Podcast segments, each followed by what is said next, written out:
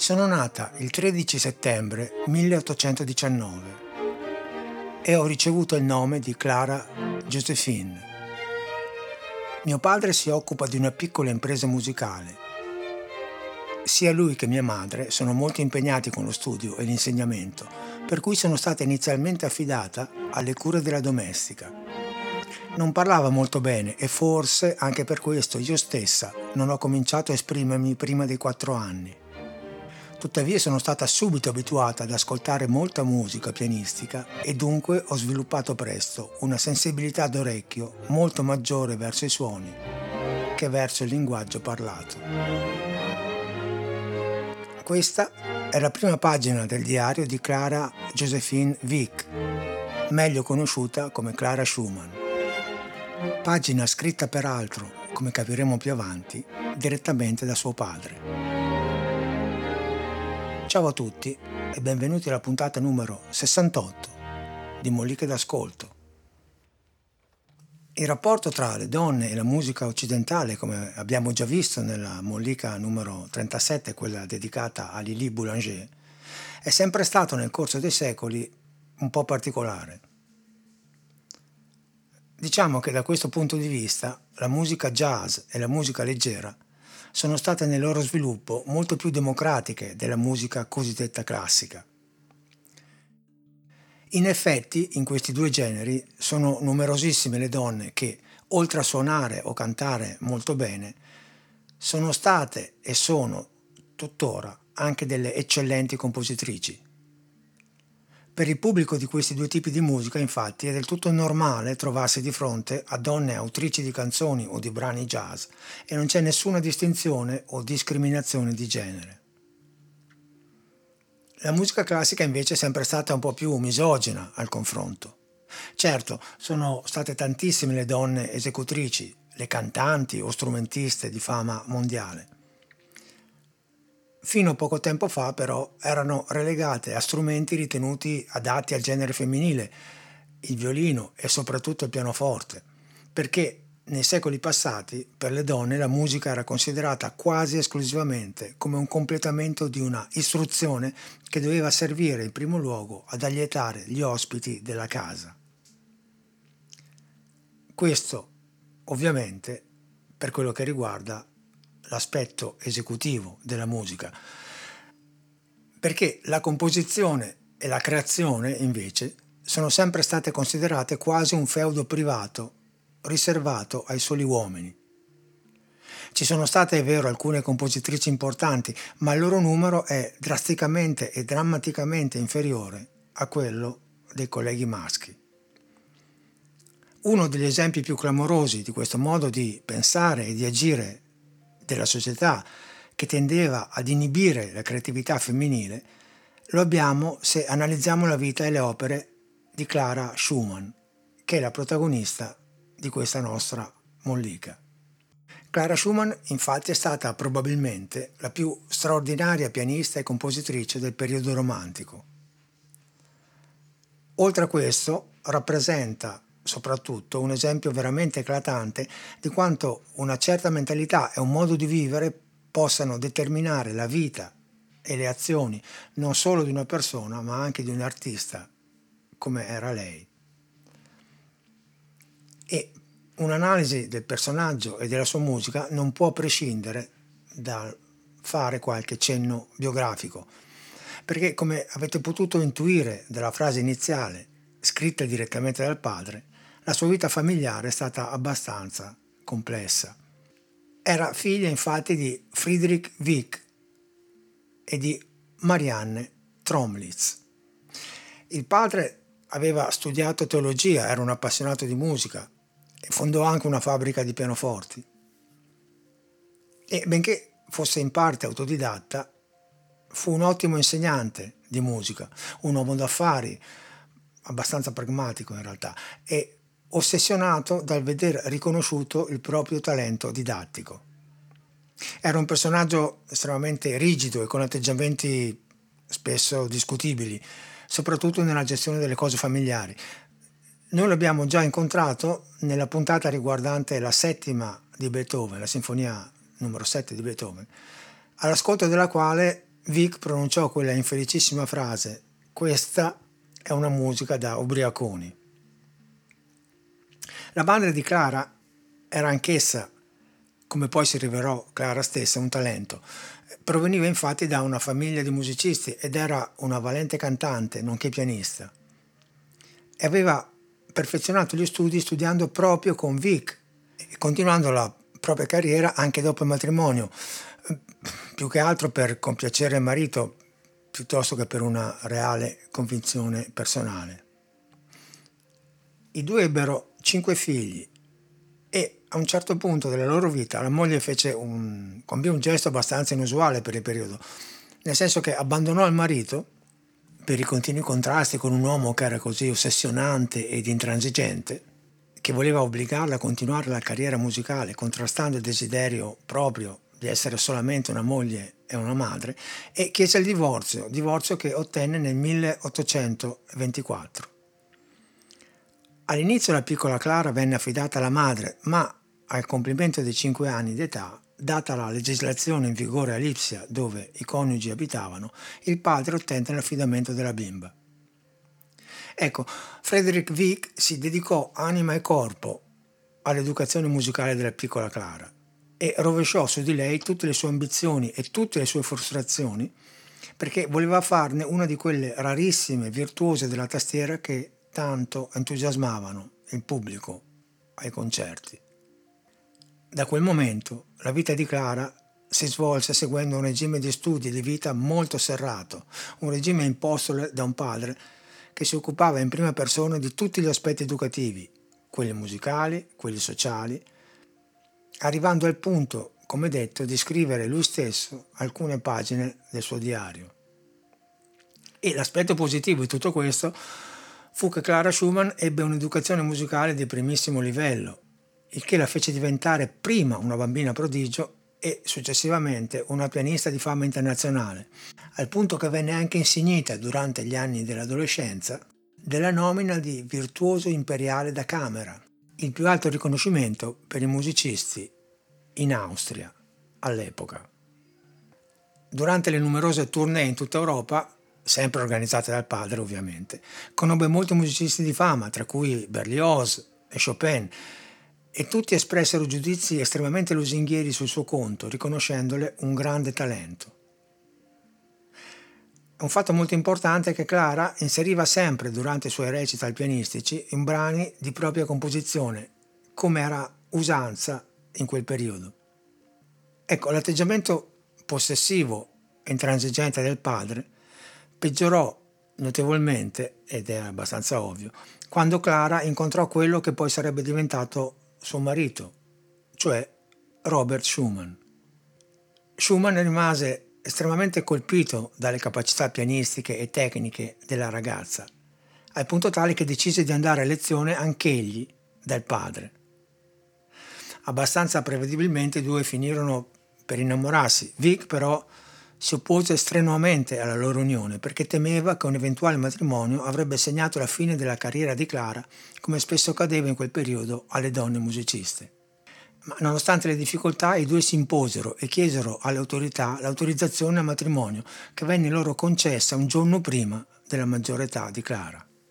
Ecco, se mi dilungo un po' su questi accenni di vita, eh, perché sono estremamente importanti, perché ci aiutano a capire come la ragazza prima e la donna poi sia sempre stata combattuta e contesa fra due uomini, i quali paradossalmente, ma neanche tanto, alla fine desideravano la stessa cosa, e cioè che lei continuasse a suonare, e questo vale soprattutto per Robert Schumann, a comporre. Entrambi desideravano per lei un futuro diverso da quello stabilito dalle consuetudini sociali. Robert Schumann stesso, dopo aver sentito le composizioni di Clara che riteneva estremamente interessanti, si interrogava molto spesso sui motivi che causavano una penuria così evidente di compositrici femminili. Quanto le considerazioni di entrambi riguardo alle capacità compositive di Clara fossero nel giusto, è evidente ad esempio dall'ascolto di questo brano, un notturno per pianoforte opera 6, che lei compose a soli 16 anni. È un pianismo estremamente maturo e carico di sentimento.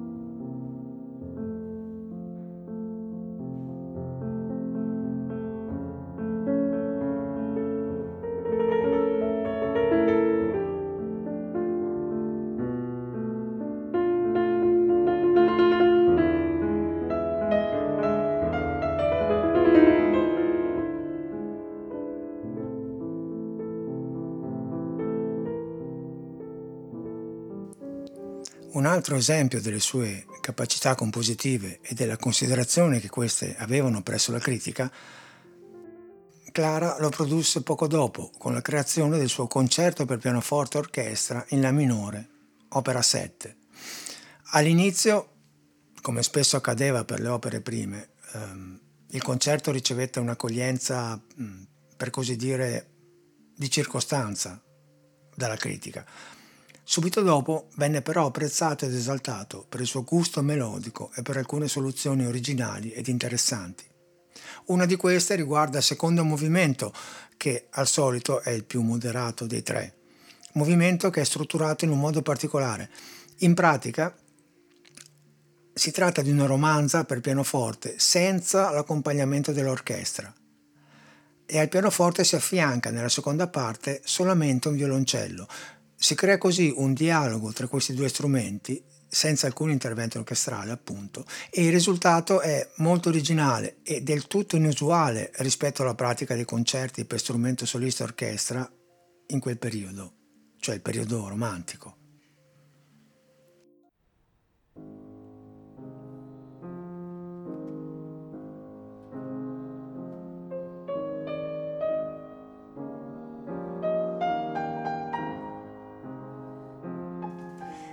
Su questo accompagnamento della mano sinistra, molto interessante, si svolge questo tema estremamente cantabile,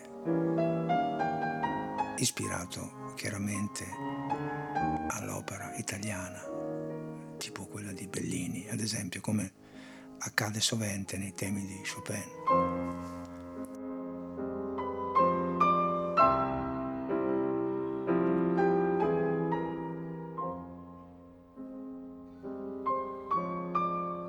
E dopo questo tema così delicato e romantico segue un secondo tema molto più incisivo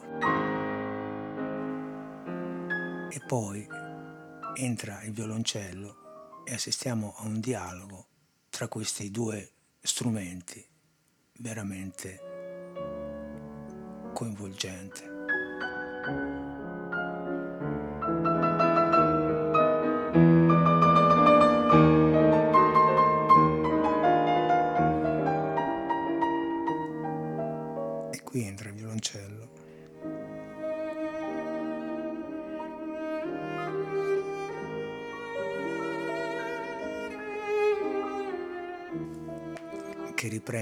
L'atmosfera dell'inizio della romanza.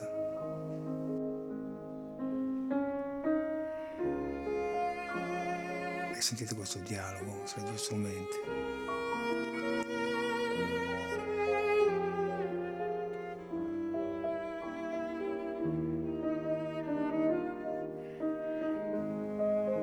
ditemi se non è l'opera di un compositore o di una compositrice veramente maturo già, nonostante, ripeto, la giovanissima età.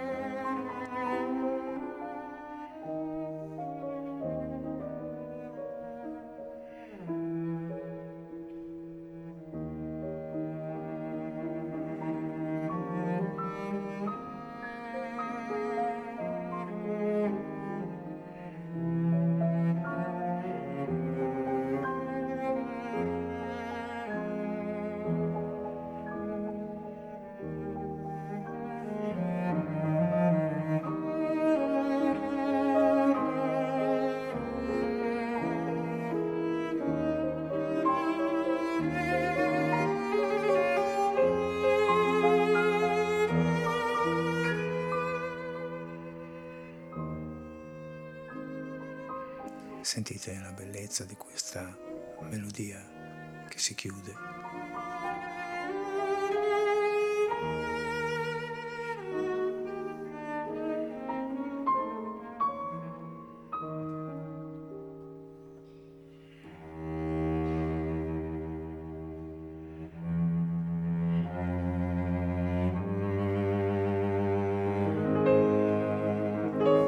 si chiude tra l'altro con l'entrata timpani. Eccoli qua. Come il quinto concerto per pianoforte di Beethoven.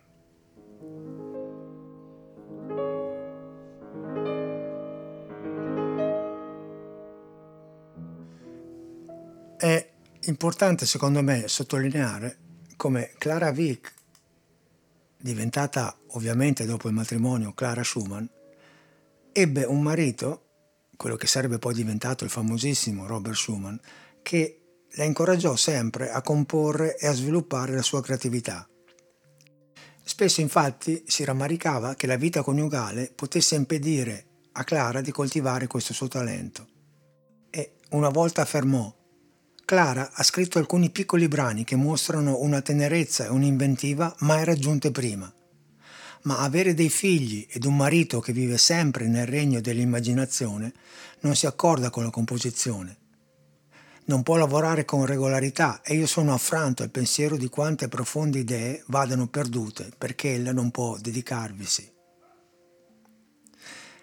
La esortava anche a collaborare con lui, infatti composero insieme alcune raccolte di leader per voce pianoforte, che era un genere molto in voga in quel periodo, e le pubblicarono senza specificare presso l'editore chi avesse scritto che cosa. Questo anche per vedere le reazioni della critica, che non sapeva a chi attribuire i vari brani. In questo, devo dire, erano molto complici e si spalleggiavano a vicenda.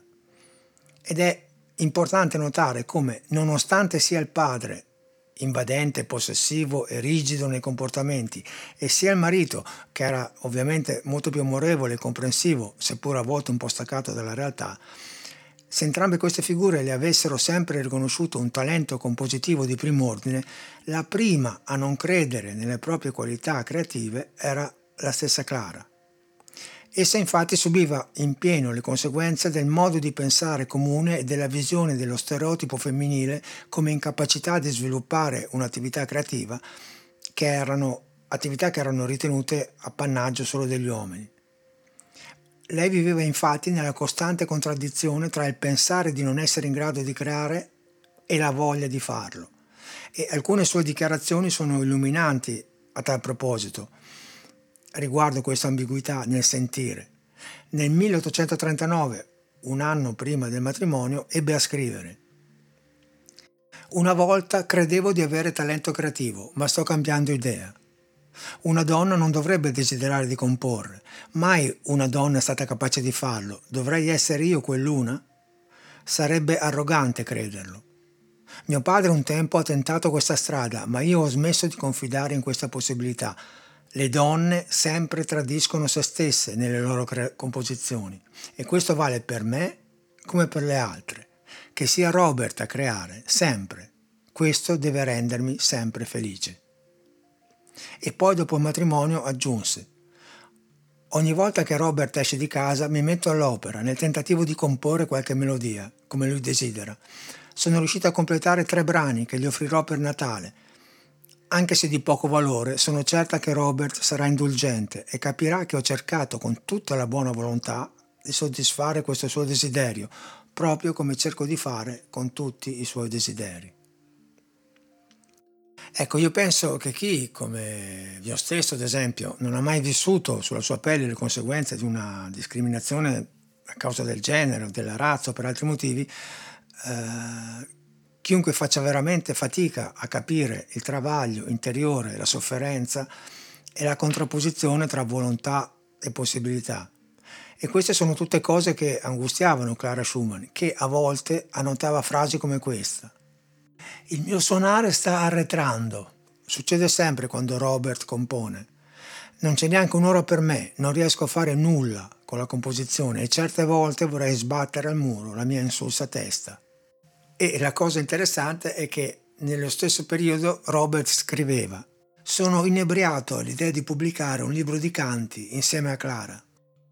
Ecco, non bisogna pensare che Clara fosse una donna debole, tutt'altro.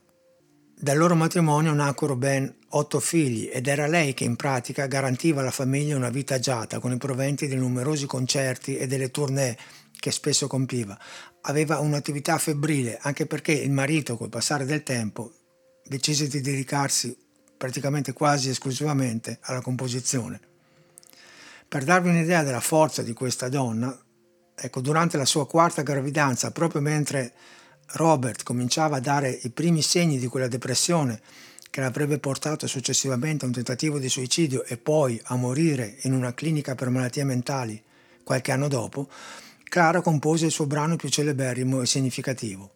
Si tratta del trio per pianoforte, violino e violoncello, opera 17, una composizione che è estremamente matura e di notevole bellezza.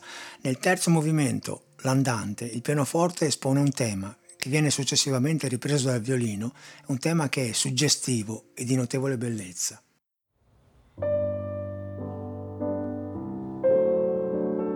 Questo è il tema, il primo tema, esposto dal pianoforte.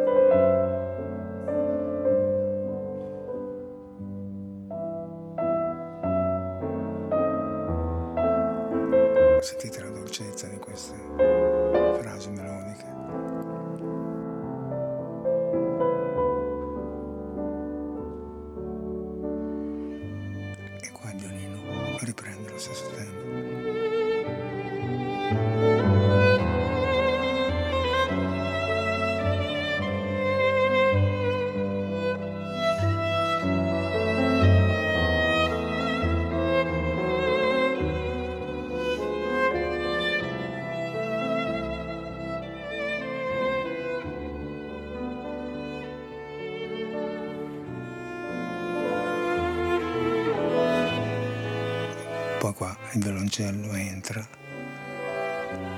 e i due strumenti lavorano in contrappunto tra loro. Col pianoforte che accompagna.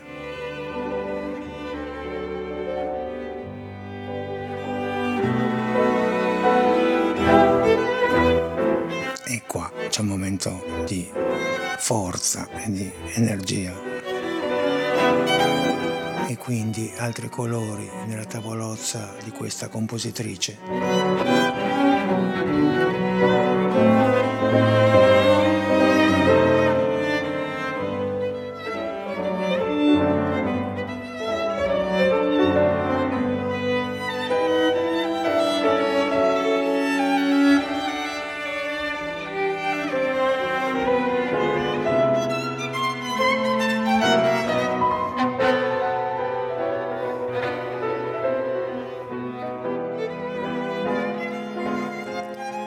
Verso la fine del movimento poi il violoncello riprende lo stesso tema che all'inizio era stato esposto prima dal pianoforte e poi dal violino e diventa così la voce principale, mentre il violino avrà il compito di contrappuntare la melodia in una specie di scambio di ruoli. La sonorità che ne risulta è accattivante e molto interessante.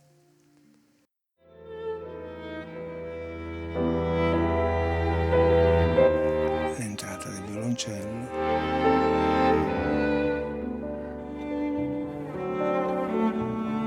Pianoforte che accompagna.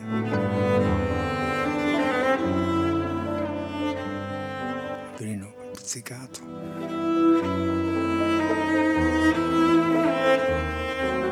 Che bello questo momento.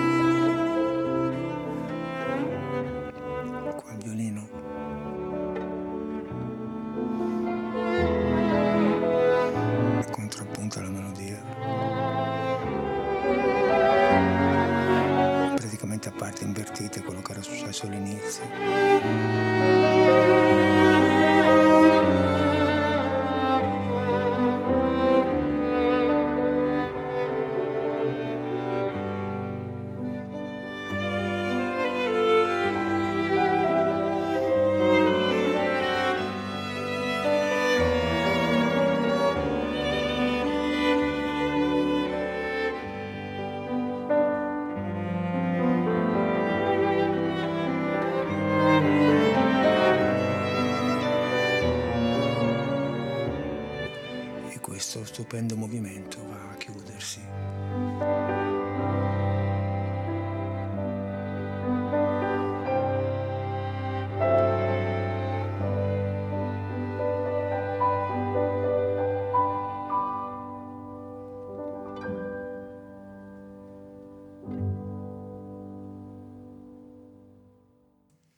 Questo trio viene considerato dalla critica tra le massime espressioni del genere e questo soprattutto in virtù del suo impianto formale che è estremamente solido e della ricchezza inventiva che secondo me è tipicamente femminile.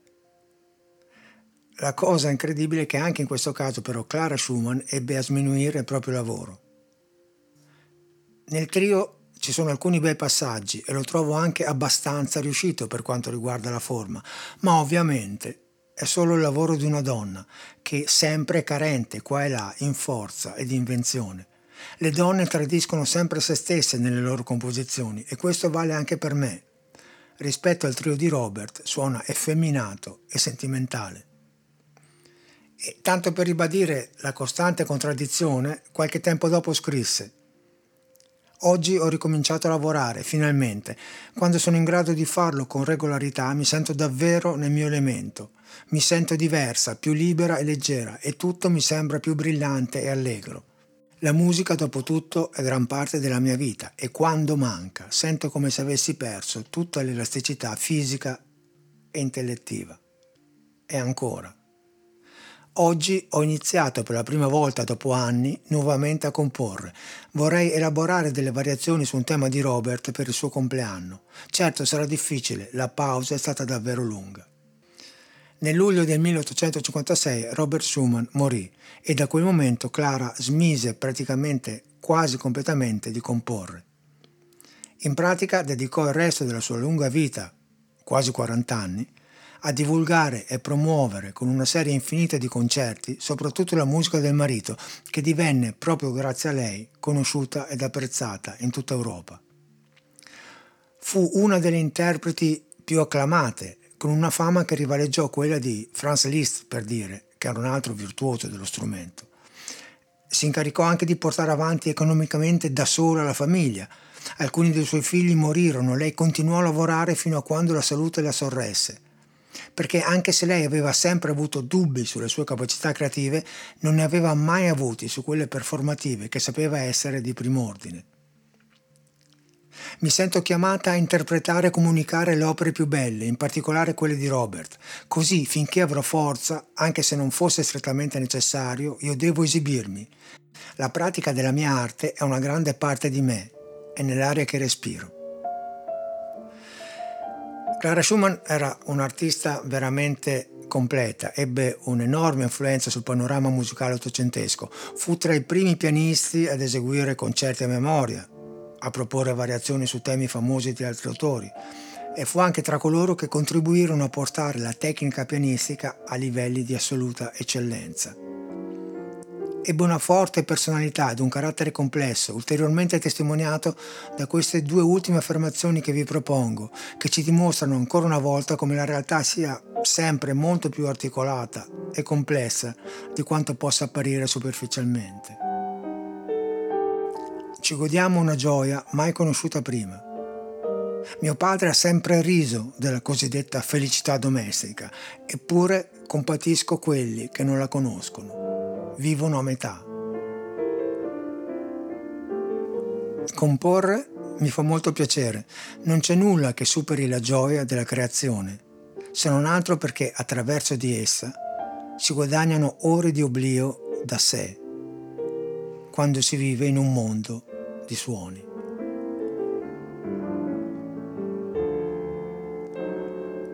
Detto questo, ciao a tutti e, al solito, fate i bravi.